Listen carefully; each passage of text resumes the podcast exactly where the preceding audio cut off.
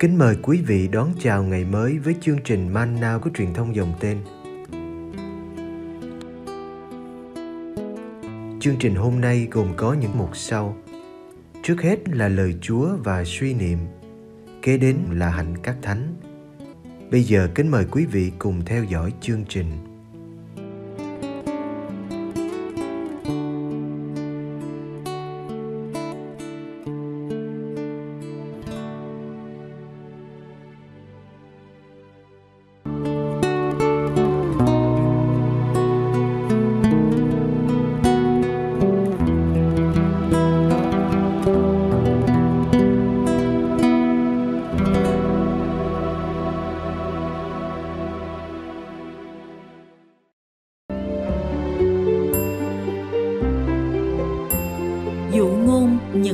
Điền sát nhân Matthew chương 21 Các ông hãy nghe một dụ ngôn khác.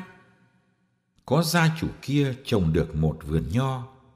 Chung quanh vườn, ông rào rậu. Trong vườn, ông khoét bồn đạp nho và xây một tháp canh.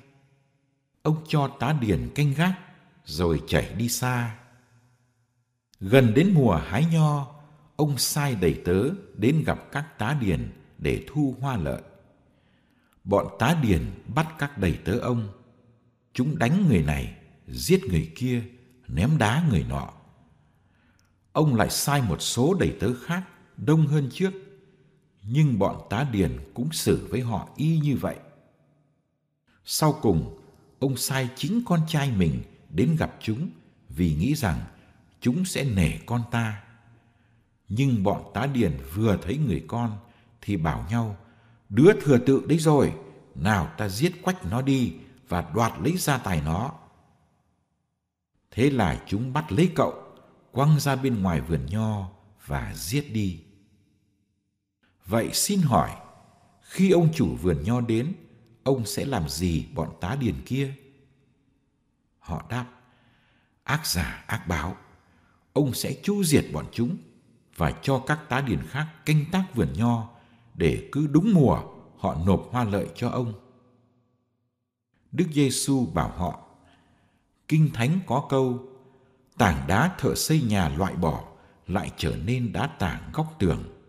Đó chính là công trình của Chúa, công trình kỳ diệu trước mắt chúng ta.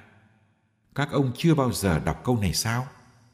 Bởi đó, tôi nói cho các ông hay, nước Thiên Chúa, Thiên Chúa sẽ lấy đi, không cho các ông nữa, mà ban cho một dân biết làm cho nước ấy sinh hoa lợi.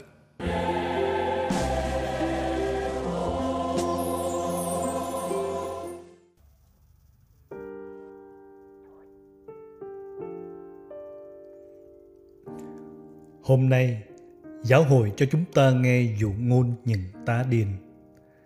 Những tá điền này được chủ nhà cho canh tác vườn nho của mình. Để đến mùa hái nho, họ giao lại cho ông hoa lợi. Đây là một vườn nho được ông chủ quan tâm săn sóc. Ông đã trồng, đã rào dầu, khoét bồn đạp nho và xây tháp canh. Tiếc thay, ông chủ sai các đệ tớ đến để thu hoa lời. Các ta điền chẳng những không nộp mà còn hành hạ họ và giết đi. Nhóm đệ tử thứ hai cũng chịu chung số phận. Nhưng ông chủ vẫn không thất vọng trước sự độc ác của các tá điền. Sau cùng, ông đã sai chính con trai mình đến với họ.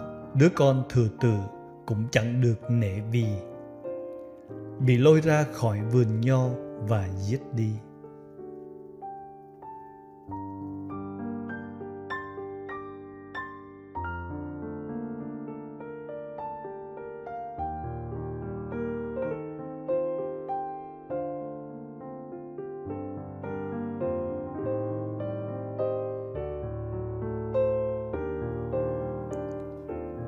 Khi kể dụ ngôn này, Đức Giêsu muốn nói mình chính là người con ấy.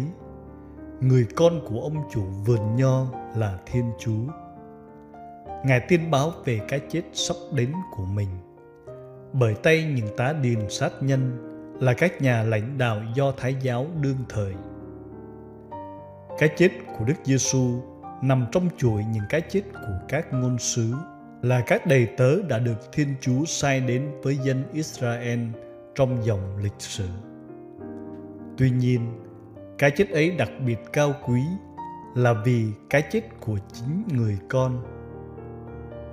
Hơn thế nữa, cái chết ấy không phải là một dấu chấm hết. Nó là cánh cửa mở ra cho một trang mới của lịch sử. Không phải chỉ là lịch sử của dân tộc Israel mà còn của cả nhân loại. Viên đá thợ xây nhà loại bỏ lại trở nên viên đá đầu góc.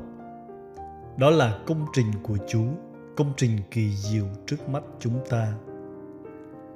Giáo hội sơ khai thích dùng trích dẫn trên đây của Thánh Vịnh để nói về việc Đức Giêsu bị loại trừ và được tôn vinh. Bị loại bỏ là việc độc ác của con người, còn trở nên viên đá góc là việc kỳ diệu của Thiên Chúa.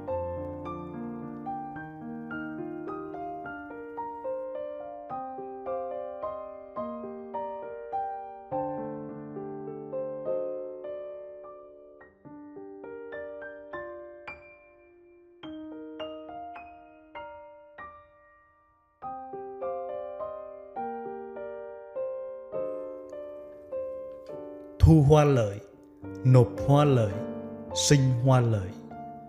Hoa lợi là điều mà ông chủ nhắm tới khi ông đầu tư cho vườn nho. Ông đã không thu được hoa lợi gì từ những tá điền độc ác. Bởi đó, ông đã lấy vườn nho lại cho những người khác làm để lấy hoa lợi. Vườn nho bây giờ được hiểu là nước thiên chúa. Nước này không còn nằm trong tay dưới lãnh đạo dân Do Thái nữa, nhưng được trao cho một dân biết sinh hoa lợi. Dân mới ấy chính là giáo hội phổ quát, trong đó bao gồm dân ngoại và những người Do Thái tin Đức Giêsu. Chúng ta thuộc về giáo hội, thuộc về đoàn dân mới.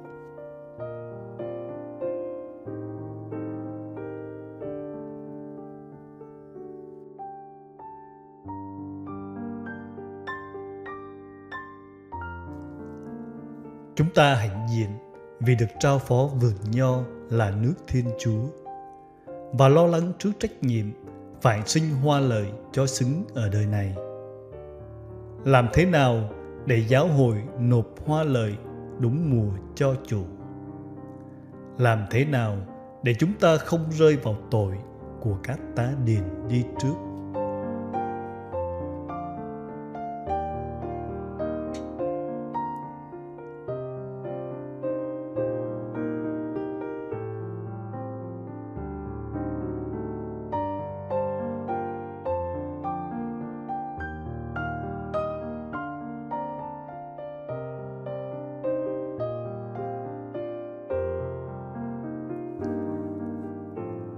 Lạy Chúa Giêsu, con thường thấy mình không có thì giờ, nhưng đồng thời cũng thấy mình lãng phí bao thời gian quý báu. Nhiều khi con tự hỏi mình thực sự làm việc bao nhiêu giờ mỗi ngày. Xin cho con biết quý trọng từng giây phút đang trôi qua mà con không sao giữ lại được. Chúa đã trao cho con nén bạc thời gian để con sinh lời tối đa theo ý Chúa. Xin cho con luôn làm việc như Chúa, hăng say, tận tụy và vui tươi, vân phục, có phương pháp và đầy sáng tạo. Vì quá khứ thì đã qua và tương lai thì chưa đến.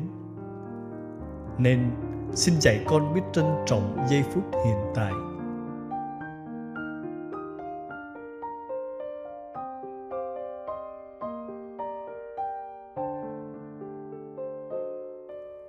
Xin cho con thấy Chúa lúc này đang ở đây bên con và đang mời gọi con đáp lại tiếng của Ngài bằng những hành động cụ thể.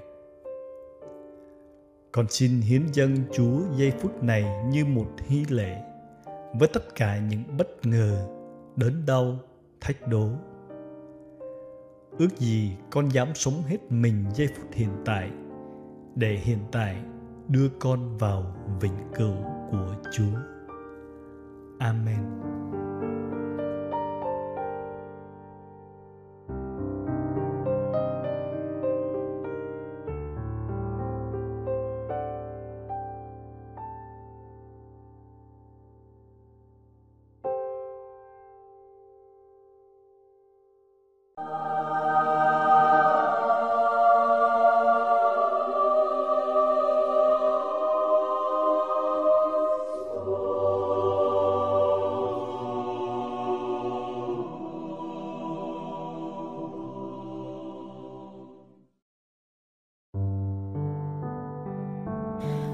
Ngày 8 tháng 10, Thánh Gioan Cleonadi, sinh năm 1541, mất năm 1609.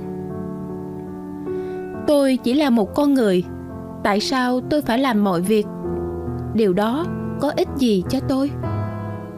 Ngày nay, cũng như bất cứ thời đại nào, người ta thường cảm thấy khó chịu khi rơi vào tình trạng khó xử vì bị liên lụy nhưng Thánh Gioan Cleonardi đã trả lời những câu hỏi trên trong một phương cách độc đáo.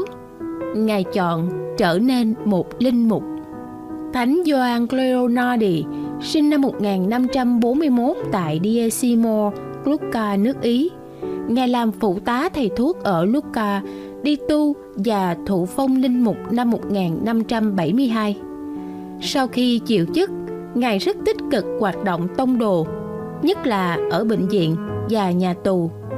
Sự tận tụy và gương mẫu đời sống của Ngài đã thu hút vài người trẻ và họ bắt đầu tiếp tay với Ngài. Sau này, chính họ cũng trở thành linh mục. Phấn khởi với luồng gió cải cách mà công đồng Tridentino đề ra, cha Gioan và các linh mục bạn đề nghị một tổ chức cho các linh mục triều. Đề nghị này bị chống đối dữ dội nhưng vào năm 1583, tổ chức của Ngài được Đức Giám mục Lucca công nhận với sự phê chuẩn của Đức Giáo hoàng Gregorio XIII vào năm 1621. Tổ chức này được chính thức đặt tên là các tu sĩ chuyên nghiệp của Mẹ Thiên Chúa. Cha Gioan được sự trợ giúp của Thánh Philip Neri và Thánh Giuse Calasantius và vào năm 1595, tổ chức này được Đức Giáo hoàng Clemente VIII công nhận và Đức Giáo hoàng đã giao cho cha Gioan công việc chấn chỉnh các tu sĩ ở Vallombrosa và Monte Vergine. Ngài từ trần ngày 9 tháng 10 năm 1609 tại Rome, Italy khi mới 68 tuổi vì bị lây bệnh dịch khi chăm sóc các bệnh nhân ở Roma – và được mai táng ở Santa Maria Botico.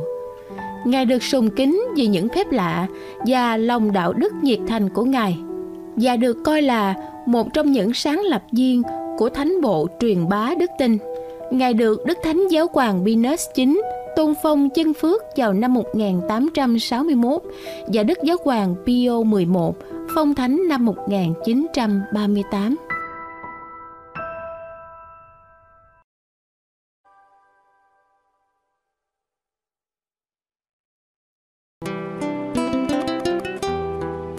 Cảm ơn quý vị đã theo dõi chương trình. Kính chúc quý vị một ngày mới tràn đầy niềm vui và ân sủng của Chúa và mẹ Maria.